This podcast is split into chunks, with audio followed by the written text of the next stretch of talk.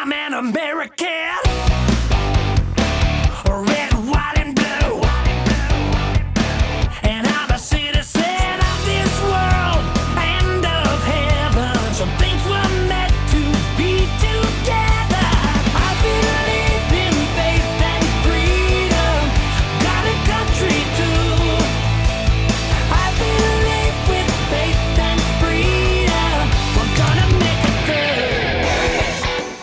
Welcome to the Liberty Moms podcast. Chris Kimball hosting today. Liberty Moms are the real secretaries of defense when it comes to their community, their families, and their children.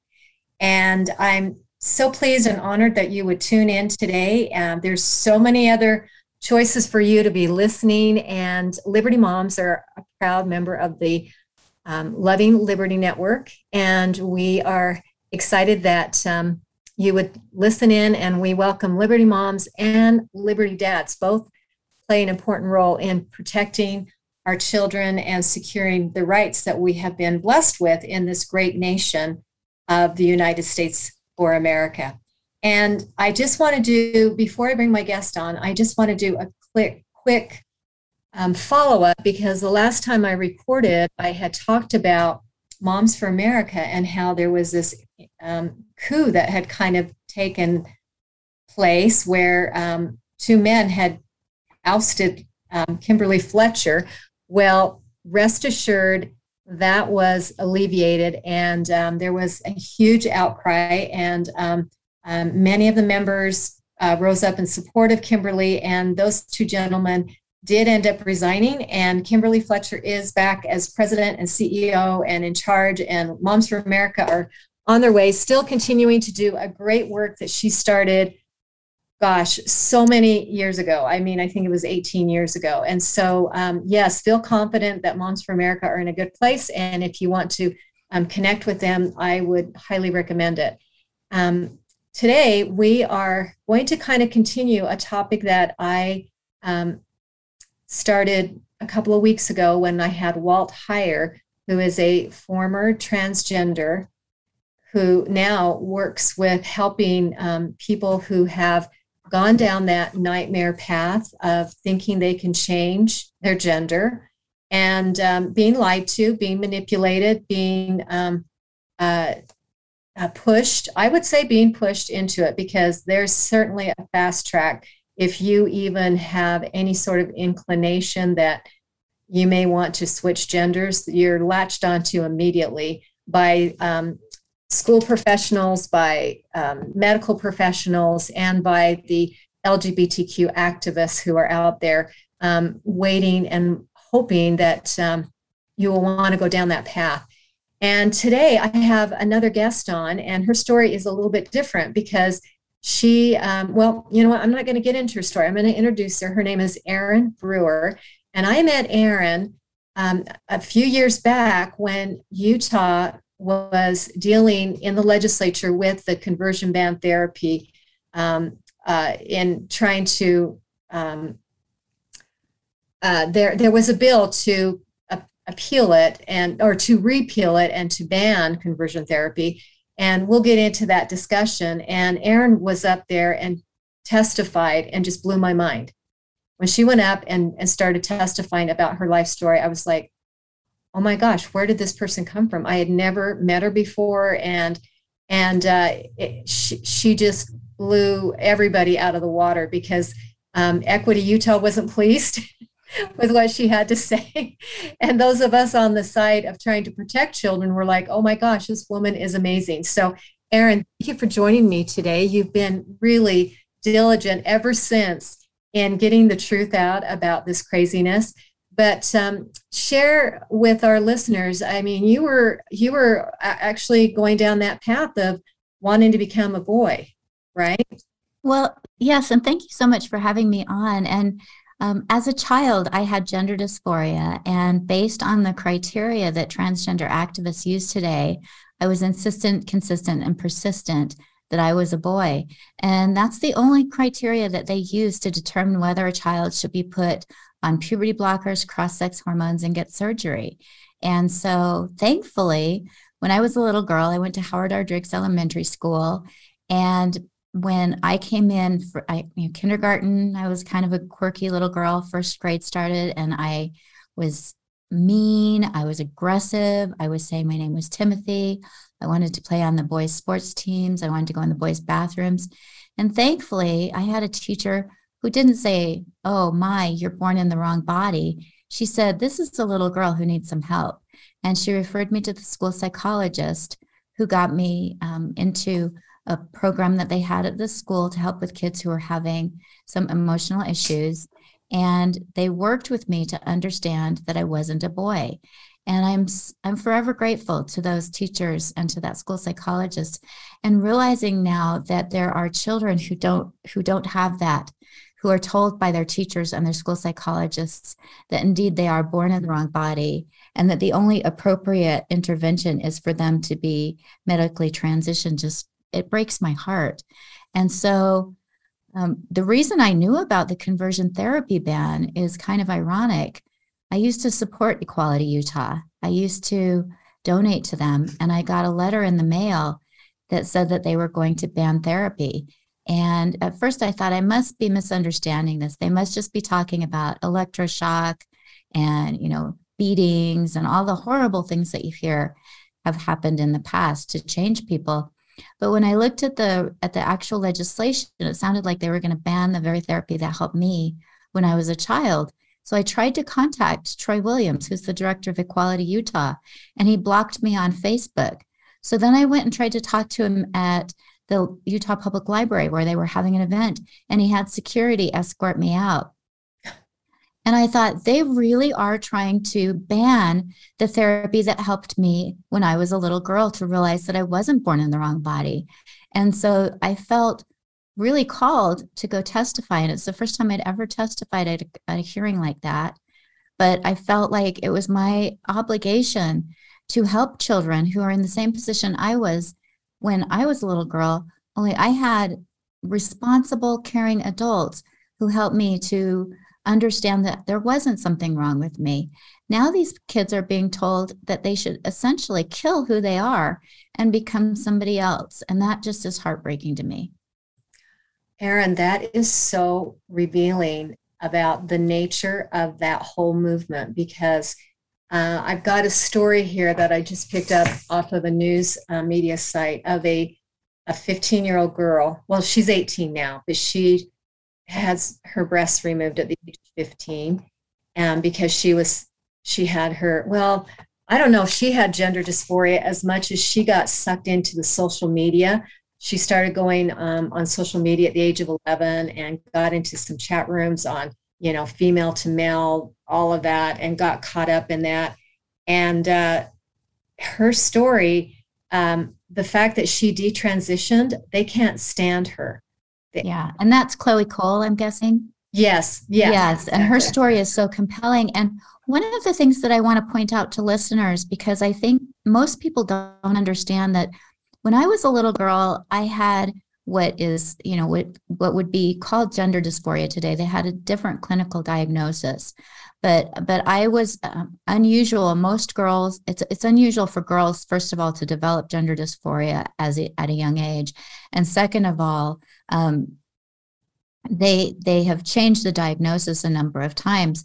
But I had what is, you know, sort of the typical gender dysphoria Whereas kids these days are getting what's called rapid onset gender dysphoria, where, you know, something, um, a lot of times they're being indoctrinated at school or in social media.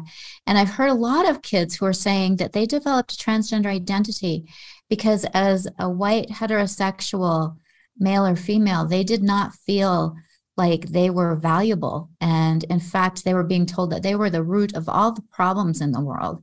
And so they uh, uh, developed a transgender identity in order to reject that sort of I, that being called an oppressor and you know the bad guy. And and really this is this all goes back to you know something called critical theory where the idea is that there's the oppressors and the victims. And anybody who's an oppressor is a bad guy and the victims are the good guys.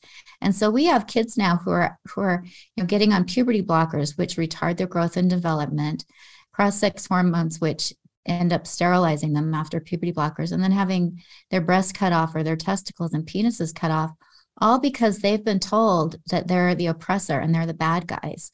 Or they've been convinced that because they're having difficult feelings that are really normal and natural with puberty, that they should change who they are. And it's shocking to me um, because I can attest as someone who who legitimately had very severe gender dysphoria that it's possible to overcome those difficult feelings. And now kids are being told if they have any discomfort at all with who they are, that they should they should um, become a different person. And to me, it's it's really, um, in some ways, I I mean, it, it feels like a nightmare. Every morning I wake up and I hear about another detransitioner like Chloe, who has permanently damaged her body. A lot of these girls are getting um, hysterectomies before they're 18. If they're on puberty blockers and cross sex hormones, they get sterilized. They are permanently damaged for life, all because they've had the, the normal difficult feelings associated with puberty. And then we have Governor Spencer Cox, who decided to circumvent the legislative process in order to get the therapy ban implemented. And so these kids aren't able to get the kind of therapy that I got as a child to help me understand that I wasn't born in the wrong body. And I think I forgot to mention when I told my story initially that the trigger of my gender dysphoria was a sexual assault that occurred. And my story's my story's pretty typical that it's not uncommon for children who have experienced a sexual abuse or sexual assault to want to become the opposite sex because they think it will keep them safe. And I think about my dear friend Billy Burleigh, who was sexually assaulted when he was a, a child, and he didn't get the help I got. He didn't get the therapy.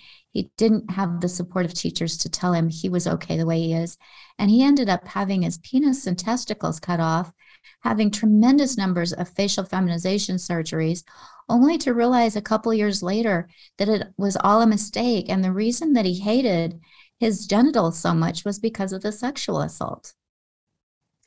So, Erin, you are a second witness to what Walt had talked about when he was on my show, in the fact that um, this gender dysphoria is really more closely associated to childhood trauma, which can be sexual abuse, um, it can be emotional abuse. Uh, there's a lot of different things that could could fall under that, but it, it's it's a trauma that a child has gone through, and they haven't been able to process it. And so in his situation, he was abused by his grandmother who dressed him up as a girl. He had an older uncle who would um, fondle him um, uh, as a child. And then he had a, a priest that kind of made sexual, homosexual advances on him. And so he had these traumatic experiences and which led to his idealization and and uh, instead he was he ended up being diagnosed with um, associative dis- dissociative disorder. Okay. And with Chloe, she realized that she felt that she was more on the autistic spectrum and was diagnosed with ADHD. And so she felt like instead of addressing um, their psycho, you know, the the um, the mental part of the process, they're just jumping in and saying, oh, the go to answer is you need to just transition. And that is not the answer because there's an, a mental and emotional component to this that's not being addressed. And so you went through a physical, a, a sexual assault. Mm-hmm. Where were you when that happened? I was um, five and a half. So I was really little. And my brother was with me, and the men didn't hurt him the way they hurt me um, it was a very traumatic experience because um, they were going they were threatening to hurt my brother if I didn't submit to what they wanted done. So it was it was a it was a very traumatic experience. And I am so thankful that therapists were able to help me um, process that. Because if I were a child today and that happened, instead of helping me process that, the therapist would say, You're right, all that hatred you have for yourself and that shame and that fear means that you're actually a boy and it it would have resulted in me being re-traumatized by going through all these gender treatments oh. and i just it horrifies me Um, I have another friend who who transitioned and went through all the medical treatments, and he said the reason he did it is that he had a really abusive stepfather, and he grew up thinking that's what a man was, and he didn't want to be a man. And again, this is this is a boy. If he had gotten appropriate therapy, he would have realized that you know that's not how all men are and he didn't have to change and be something that he's not in order to be comfortable with himself. And that's where um, i feel like it's so important that we get this conversion therapy ban overridden um, because it, it bans the therapy that helps these kids to understand that they're not born in the wrong body and that they can live with themselves and to provide them with skills to to to work through those difficult feelings associated with trauma and you know associated with all that kind of difficulty that kids have during puberty. I've even heard transgender activists tell girls if they're uncomfortable having a period it means they're born in the wrong body. That's how absurd this ideology has gotten.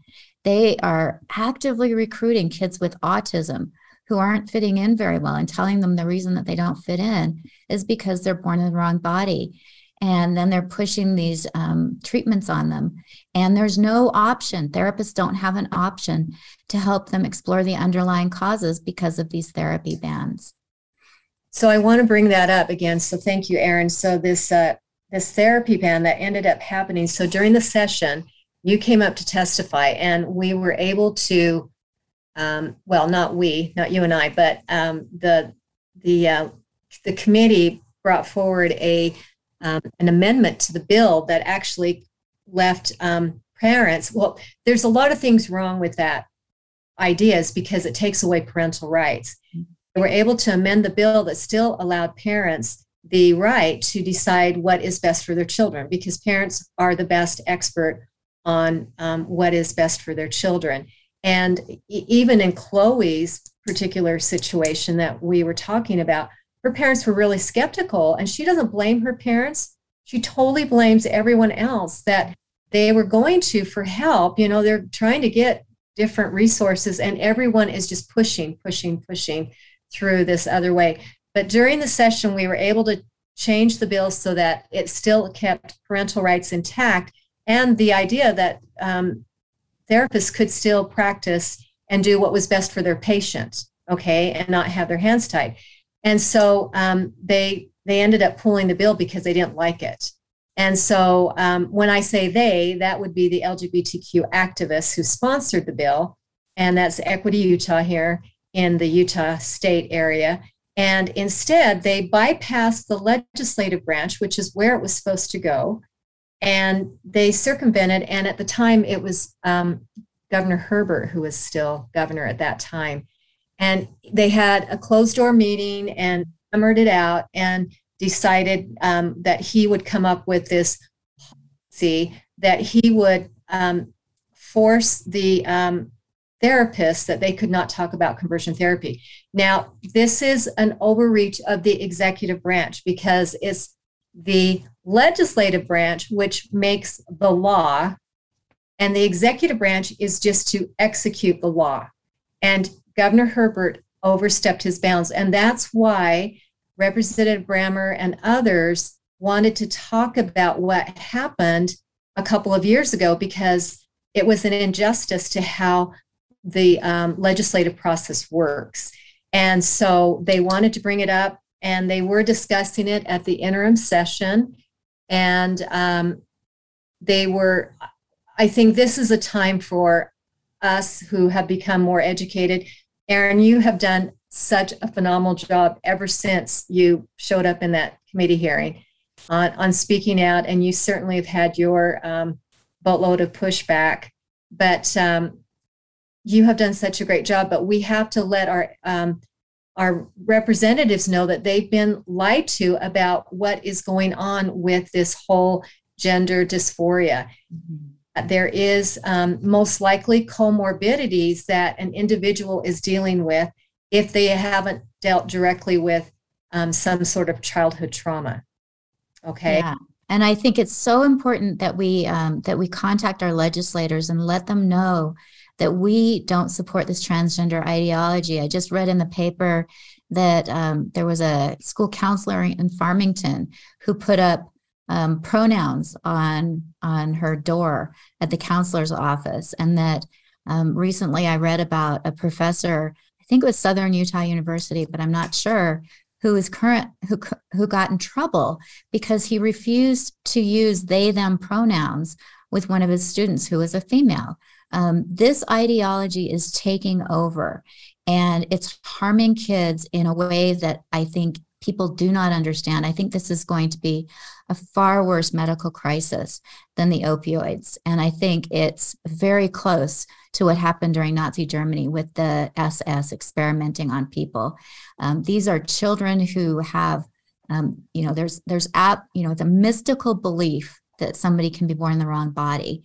And when somebody has those kinds of difficult feelings, the appropriate response is to help them re- resolve those feelings. Uh, we don't give an anorexic liposuction and gastric bypass. In the same way, if a child is struggling with their body, we don't change their body, we help them to accept who they are. Exactly. So you brought up a great point because I actually did see that today about this um, professor down at Southern SUU here in Utah. Mm-hmm. And he's actually filing a lawsuit. He filed a lawsuit against the school because he was being um, reprimanded because he would not use they them pronouns. Now, he has told his students that he's happy to use any name they want and any pronoun as long as it's singular because it's a person that he's dealing with and that it's it's against his right of speech to make to for to force him to use incorrect grammar. He's being forced to use something that is it's make believe because they're not a they and they're not a them. It's an individual person. And um, they have a lot of power because the universities have all bought into this PC and uh, they will jump over backwards to make sure that if these students have any sort of a complaint, they're there to defend them. And they're not really um, staying in the world of reality because they can't, a person cannot be a they. It goes against every social norm that we've had for thousands and thousands of years.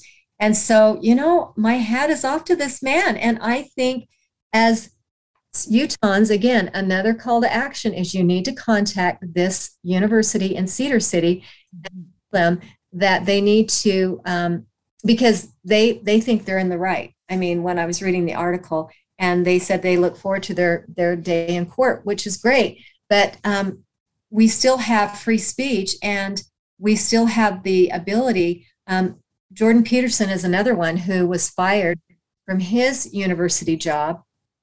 And uh, he has done quite well in the aftermath of it. But um, Erin, we've got more to discuss on this topic. We've got a short break that we're going to take here on the Liberty Moms podcast, and we'll be right back and talk more about the lies behind gender dysphoria.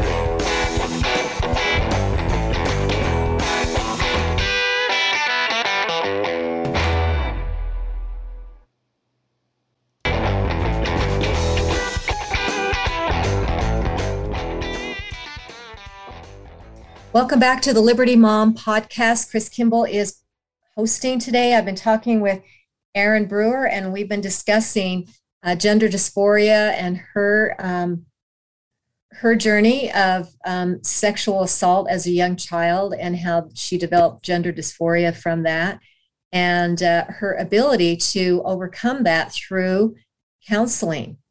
Okay, and being able to talk through what had happened to her so she could understand it and finally process it because she was a young child when that happened, five and a half years old.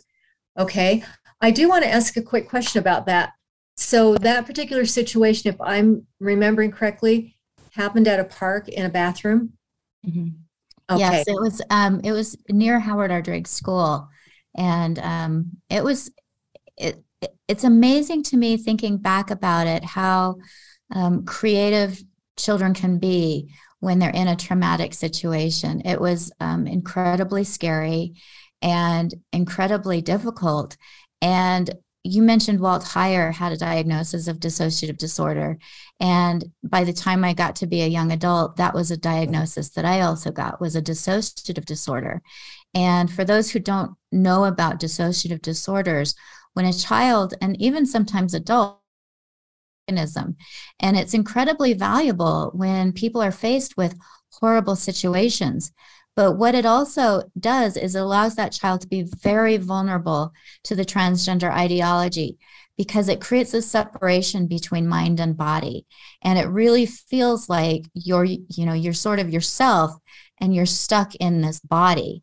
And in my case i felt like it was my body's fault that i was hurt so bad. And so i had incredible anger um, and frustration towards my body and i felt like there was something flawed about my body and I have no doubt if I had been offered the opportunity to medically transition, I would have done it in a heartbeat because I had so much um, disdain for this, you know, being stuck in this girl body.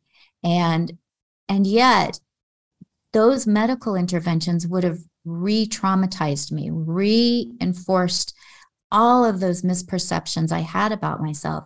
So it's incredibly confusing to me how we have activists like Troy Williams and legislators who believe that it's appropriate to ban children from getting the help that they need and instead putting them on a pathway towards you know medicalization we don't even know all the dangers of the medical interventions that we're doing but we do know that puberty blockers induce retardation that's that's what they do i've heard interviews of of boys who have been on puberty blockers and their genitals atrophy to the size of toddlers and stay that way. They don't come back after they get off. And transgender activists will say they're fully reversible. And that's not true. In the very same way that it's not true that a child can be born in the wrong body, these people are lying. And we have to call it out. And instead of saying, well, we're trying to be kind and compassionate, we need to say what they're doing is anything but kind and compassionate. Telling parents that their children will kill themselves if they're not allowed to transition is emotional blackmail. And that's what they're doing to parents like Chloe's parents.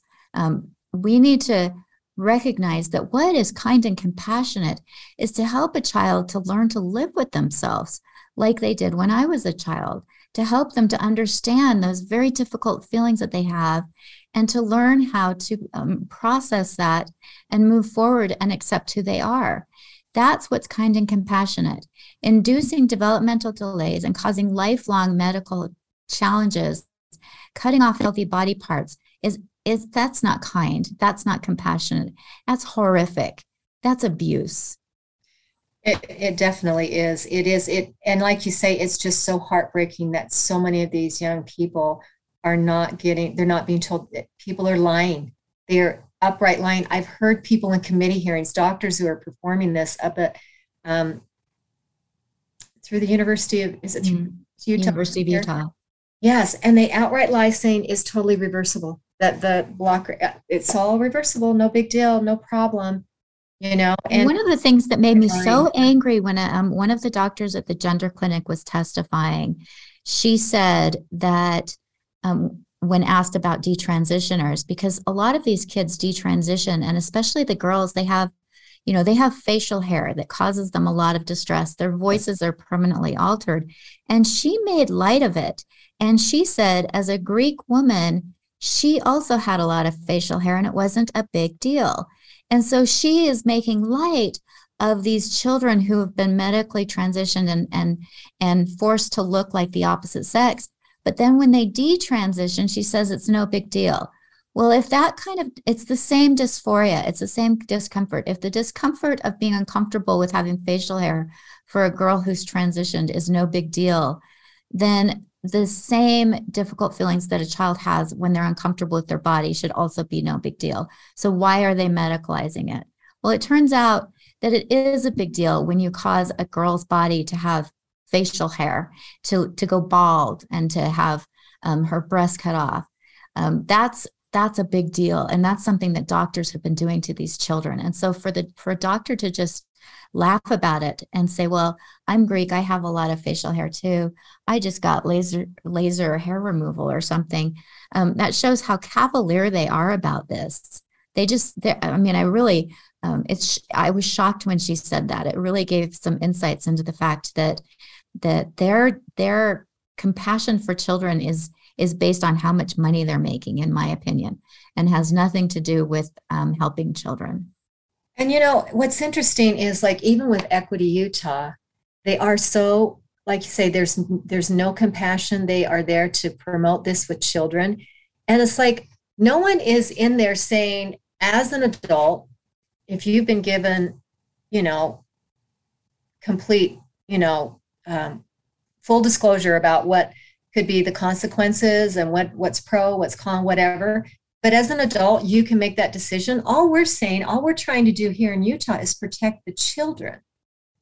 And wouldn't everyone want to protect the children? You would think so, wouldn't you? I mean, I mean, wouldn't Governor amazing. Cox? Yeah. Yeah, like would he be good if like his daughters ended up having their breasts cut off and then not being able to nurse? I mean, because look, Chloe can never Right. feed her baby. Well, a lot of these girls are having hysterectomies because when they have um, when they start taking testosterone, their um, their internal organ their their uterus starts to atrophy, and they have to have it removed because it come, becomes very painful. And one of the things that I keep thinking, I hear this over and over and over again, is that these kids are unhappy and they need these interventions to make them happy. And I keep thinking, well, what if you have a child and and most children during puberty at some point are unhappy? Do we give them opioids? Do we give them heroin? Do we give them alcohol? Do we give them other drugs to make them happy because they're they're they're having a difficult time in their life? No, we don't do that.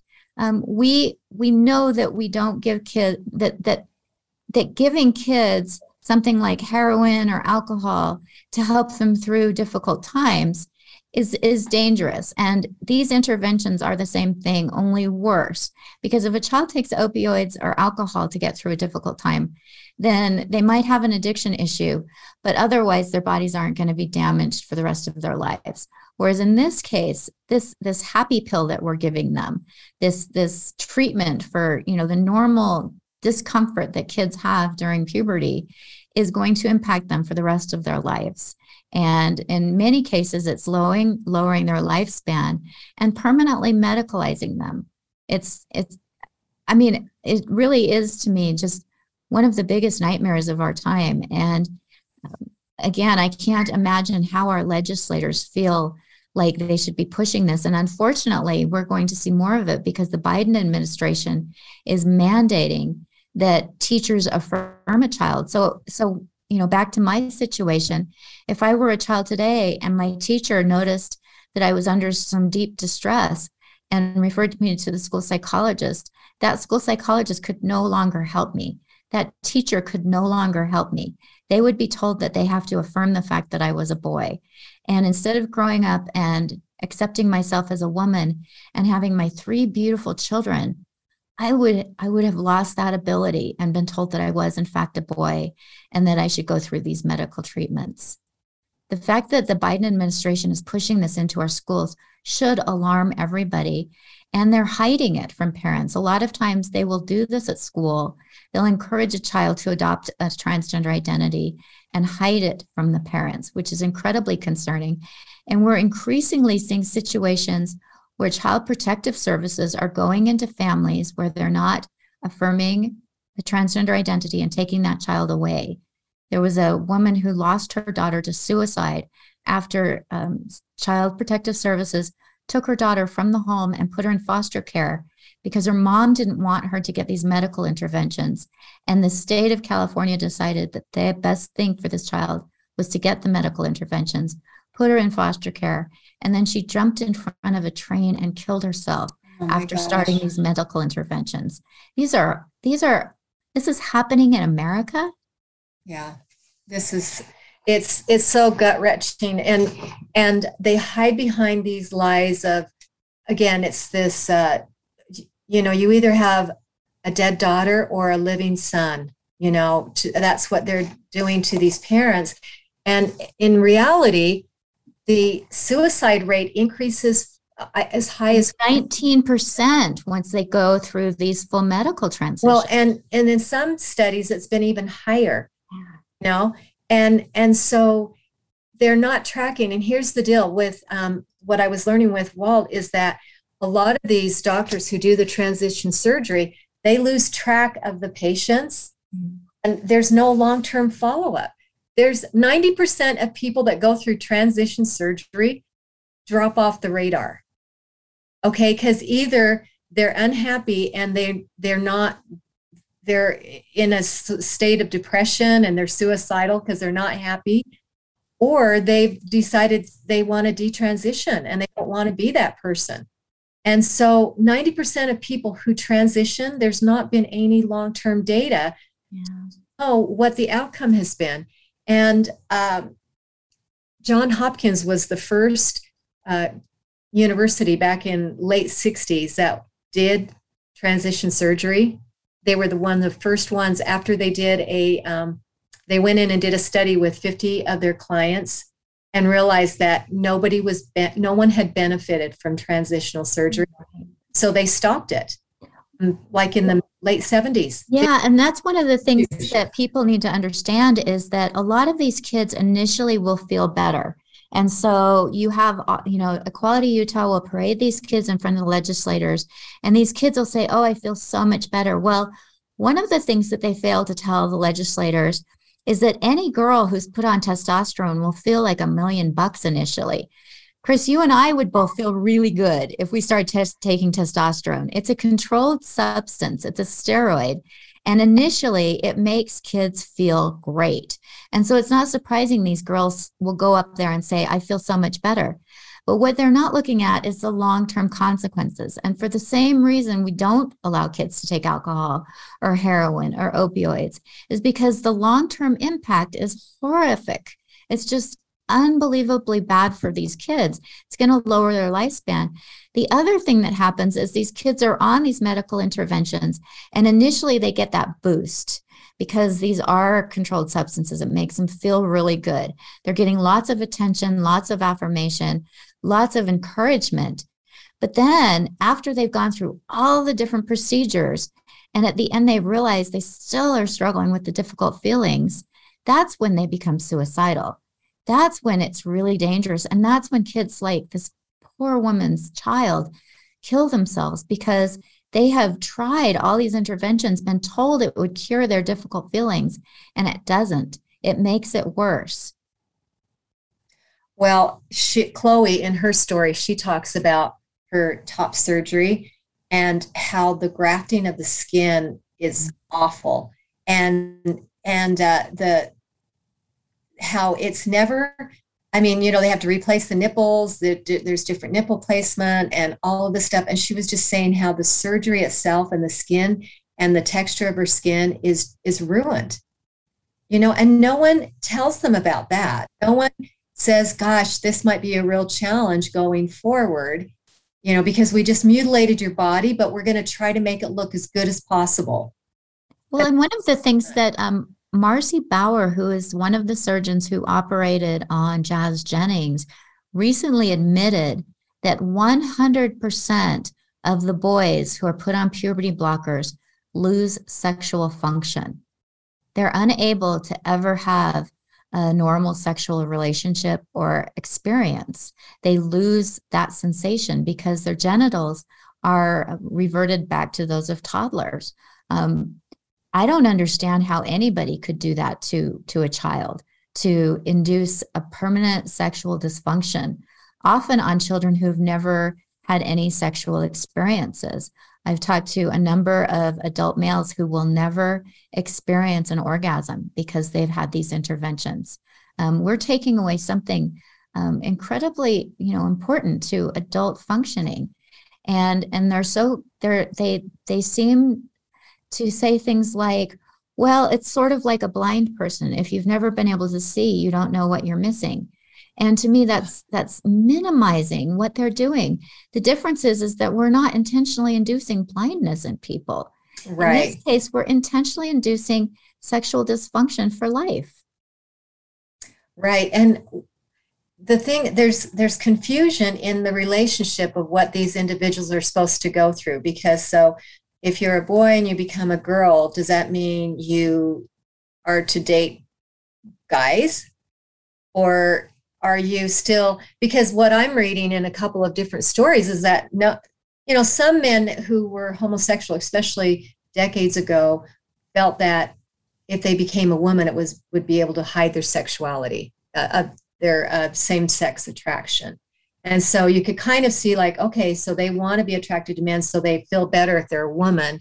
And then that way that makes sense. But um, there's just um, like even a Walt's situation um, you know he's transitioned into being a woman but like who is he interested in having a relationship with? Well, and it's interesting that you bring that up because one of the, the side effects of testosterone that they don't talk about is an increased libido. So we have teenage girls who haven't really negotiated having a libido, suddenly having this crazy strong sex drive.